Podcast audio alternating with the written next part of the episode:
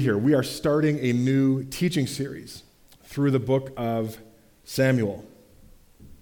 A few weeks ago, um, Pastor Rick and uh, Jason, I met with Mark Hagen, who is one of the directors at the Harbor, or what used to be Dutch Harbor, now called the Harbor at Ryandel. And we were just in here talking and praying together, and at one point we were talking about what are we thinking about teaching in terms of what's coming up, wrapping up series. And Mark was like, oh, guys, like, how do you, how do you decide on what to teach on? I've always wondered that when I've gone to churches and I see teaching series and six week series and 20 week series and this emphasis, like, of all the things that you could talk about, how do you land on that? And for me, it was, a, it was a little strange because the process has become so second nature that it was difficult for me to identify it and break it down into its steps. It's kind of something that I live. And I said, well, um, there's definitely a lot of things that go into deciding what to teach on. Um, you always kind of look at current events, what's dominating the, the news space and the headspace of people, what are people talking about online and in person. Uh, another factor is what are the pressing pastoral issues that people are facing?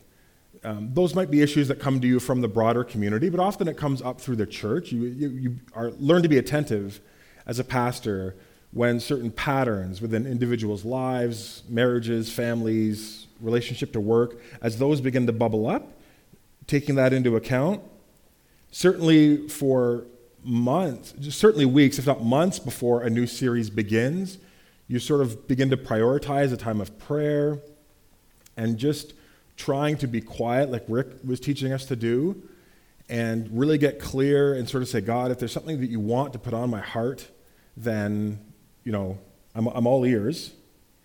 And, and then I had to be honest and say, well, another huge factor is what's on sale at cheapsermons.com. that is, those are kind of different layers of preparation that I use. Carrie, you laughed a little bit too loud at that. I'm not going to lie to you. I know I'm not like the Neiman Marcus of preachers, but I'm not like the giant tiger either. Like, you know, come on. Do you guys, Giant Tiger? Giant Tiger fans? Put your hands, God, for real? Thank, thank you. What is it? GT Boutique? It's amazing. It's like this, ama- um, well, it's like a department store. There is one, I think, in further west than us, but it's, it's amazing. It just sells everything in really strange ways. But I was exposed to Giant Tiger because when I was like 10, 11, 12, I would go to Perth, Ontario from Kingston to spend a summer with my grandmother for swimming lessons. And the two awesome rewards that I got from that were Dairy Queen after every swimming lesson. And then once I got like a little allowance for being like a cute little grandson, I would go to Giant Tiger because it had like a really fun toy section right beside like beans and instant noodles. So Giant Tiger is awesome. Go look it up. It started uh, the um, the not so subtle disparagement of calling it GT Boutique, they actually ran with it. So the website for Giant Tiger is gtboutique.com. It's hilarious and awesome. Um, all jokes aside, uh, landing on a series isn't straightforward.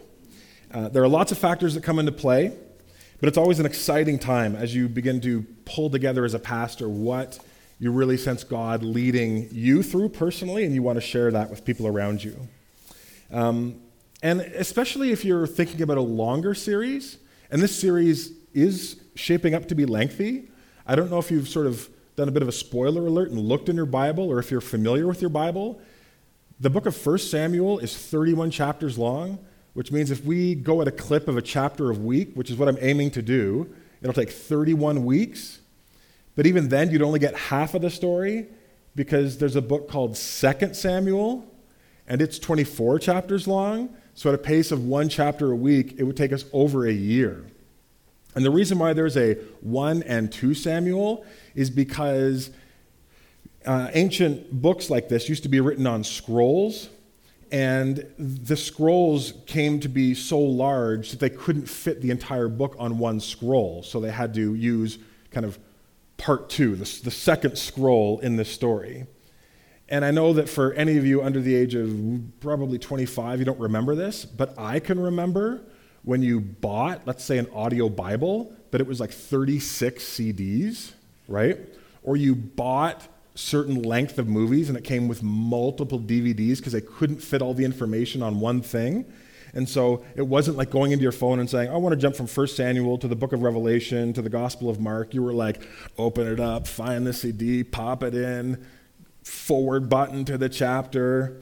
And that's kind of like what it was like way back in the day in ancient times.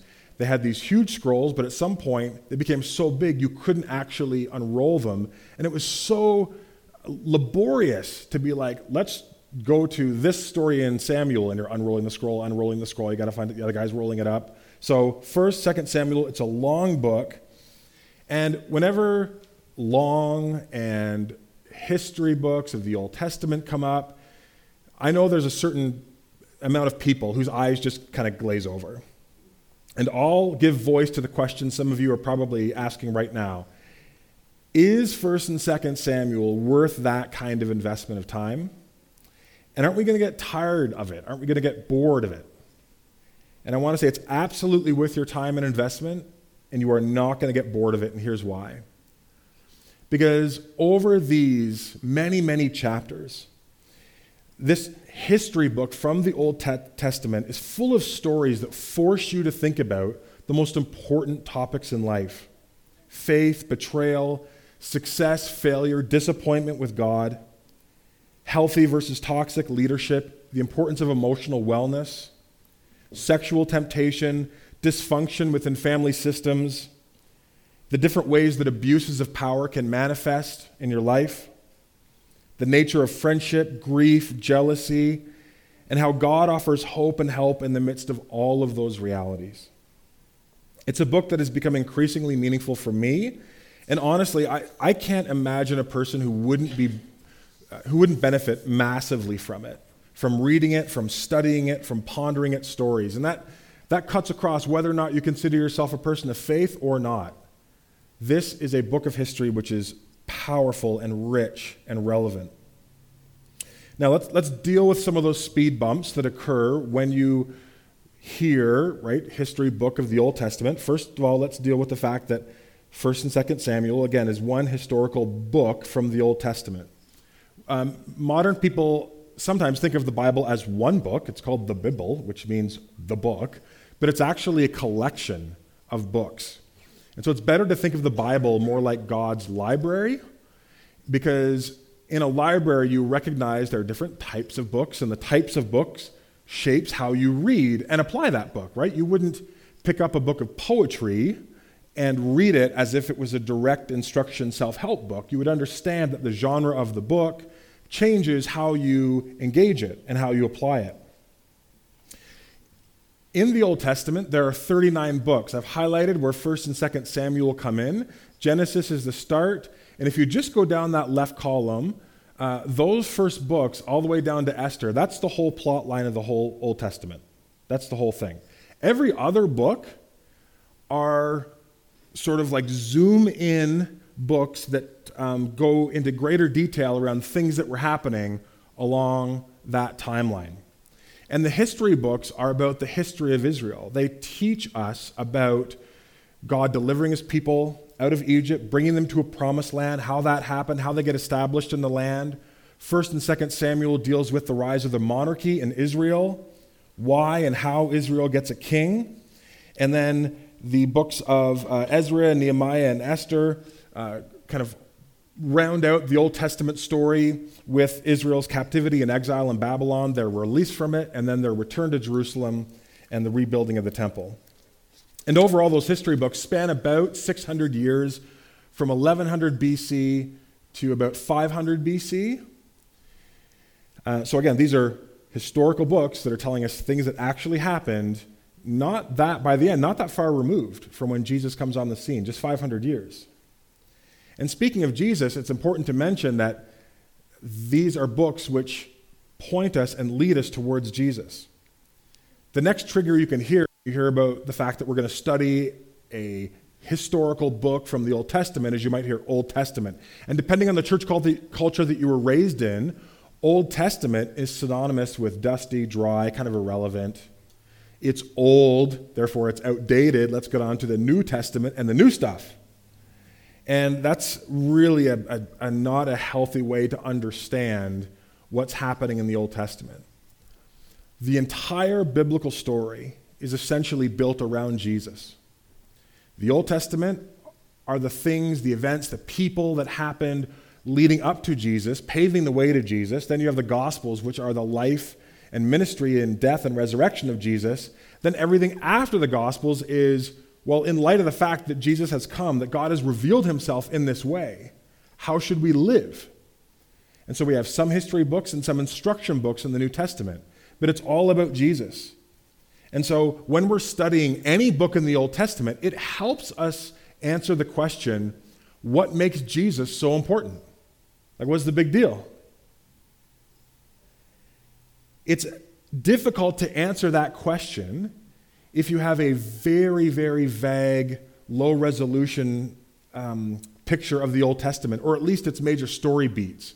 The more you study the Old Testament and connect it to your life and to the life and ministry of Jesus, you begin to realize, oh, wow, the lights are starting to come on. Now I see why Christians around the world talk about living a Christ centered life, why we celebrate and worship Jesus, but we don't worship uh, anyone else. Now I'm beginning to realize why Jesus is such a big deal. And I get the hesitancy to dive into an Old Testament book because there are Old Testament books that are strange and complex, and the cultural distance between them and us makes it very difficult for us to read. But 1st and 2nd Samuel aren't aren't those kind of books. These books contain some of the most famous stories in the Bible, like David and Goliath. And it's a form of narrative history, which means it tells stories of historical events and people. It's not just a cold, lifeless listing of on this date, these people were here, they did this, next. This date, these people. We're not trying to memorize dates and facts. It's a story that pulsates with life, the individual stories, and then the larger story that as you begin to pull back and see what's happening and what God is doing, you're like, whoa, this is amazing. There's lots of drama and intrigue and inspiration. Anybody a fan of the series The Crown here? Yeah? Yeah? The Crown's a historical drama and it's, it covers the reign of Queen Elizabeth II. And the series follows Queen Elizabeth II's reign and the events that shaped the second half of the 20th century.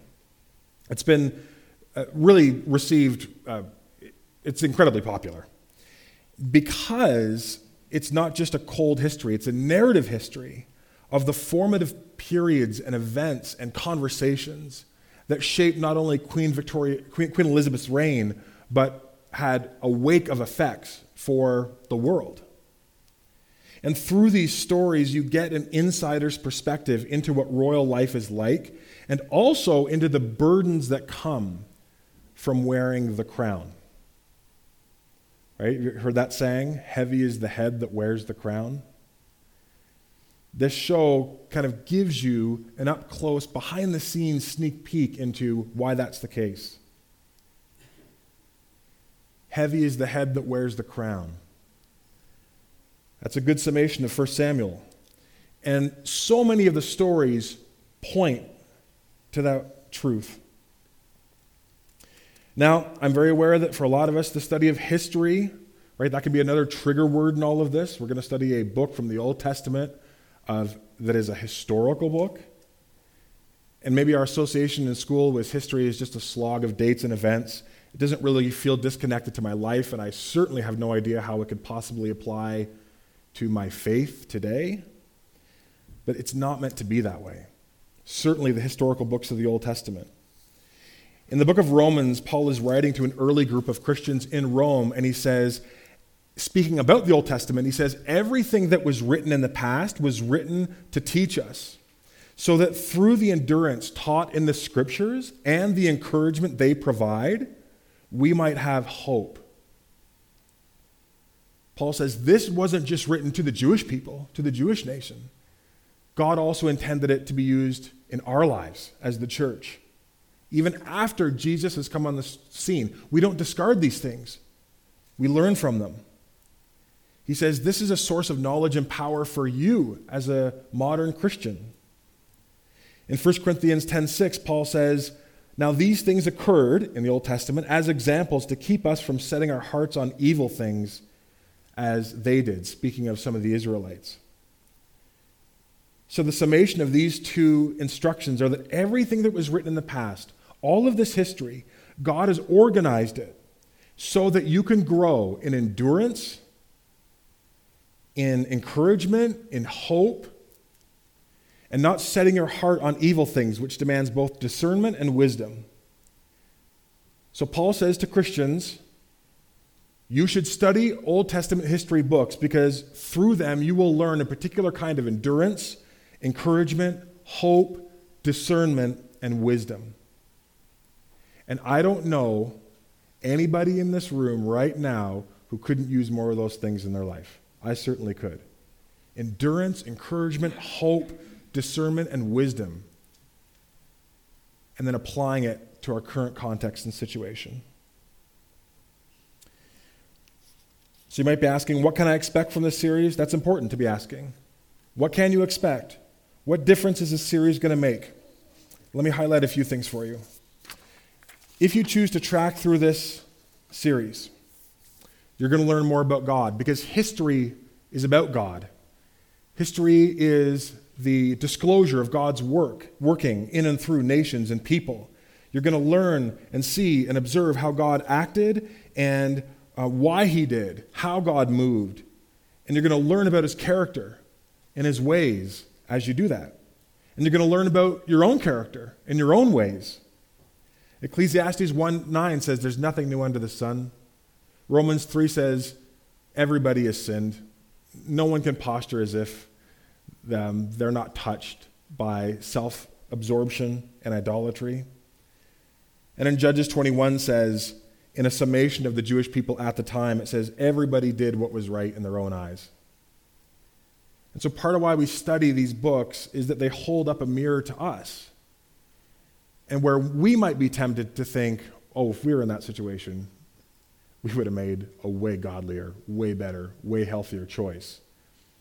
These narratives present us with people like David, who we might expect to be progressively faithful to God and make catastrophic errors and the consequences that come from that. And that can humble us to a greater and deeper reliance on God. If you study through this series, you're going to get these illustrations that come out of these stories of a real God working in the lives of real people in their very, very messy lives and situations. And that's going to give you encouragement. It's going to teach you how to walk in holiness before God, not just as a concept, but what does it look like to honor God with all of your life? These stories begin to build that picture so that you're like, oh, I, I see it. Like, I, I got the concept, but I didn't really understand how that related to my marriage or my workspace or my relationships over here. Oh, now I see it. You're going to learn patience as you watch God work over generations or over long stretches of time, and you're going to be reminded that God's tom- timeline of what He wants to accomplish in your life is not the same as your timeline. We're often thinking through hours and days, and God is taking months and years. But that won't discourage you. You'll actually see why out of these stories.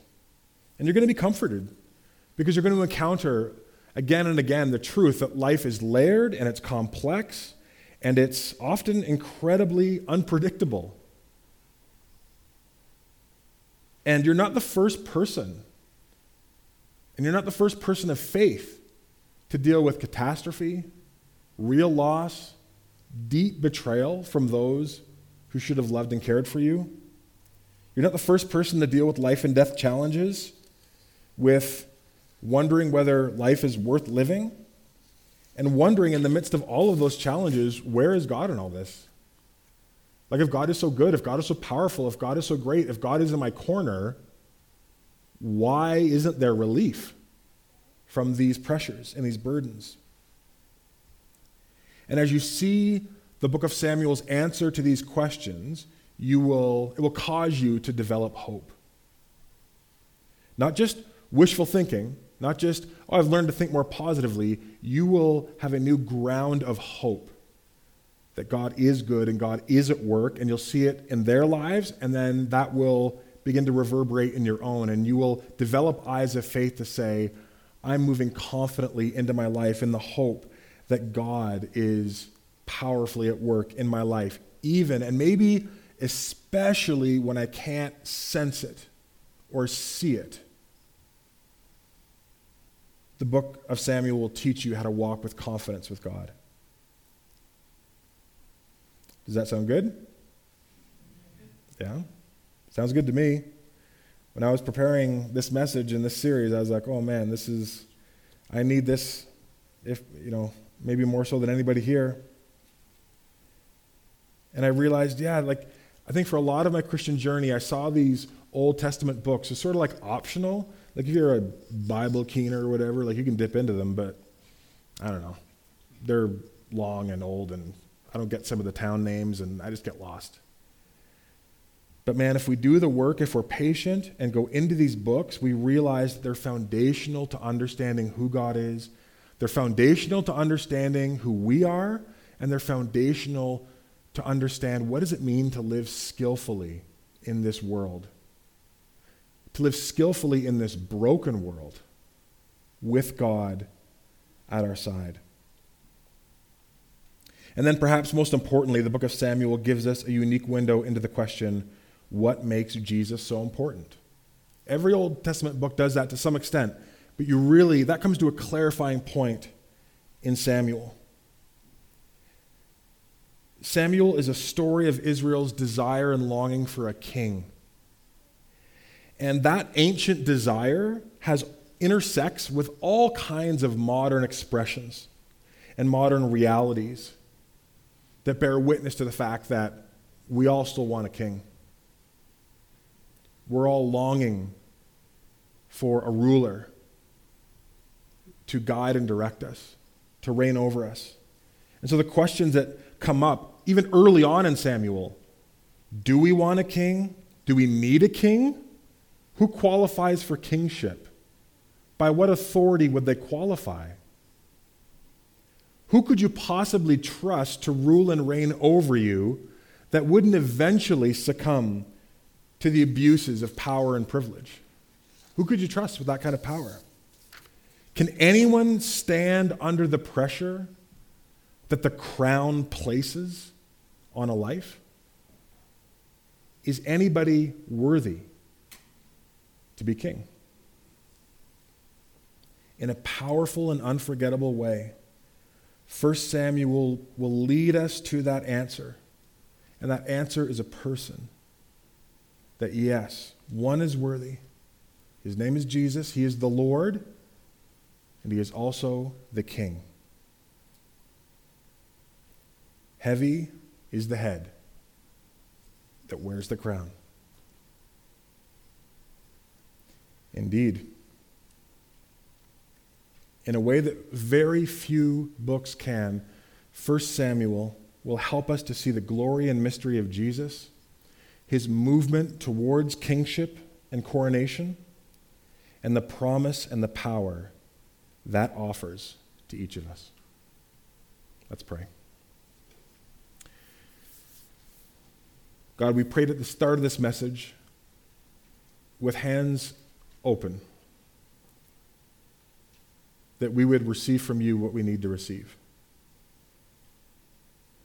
And as this message closes, God, we just ask that you would help us to hold in our hands and in our hearts even one truth, one, one promise, one element of this message which lights a fire in our hearts to pursue you, to track with this and maybe to go into, into this series with a different level of intention. Instead of just allowing another series to roll over and here we are and we're just doing the church thing, that we all seek you in a deeper and more authentic way. Help us, God. Amen. Before I send you off with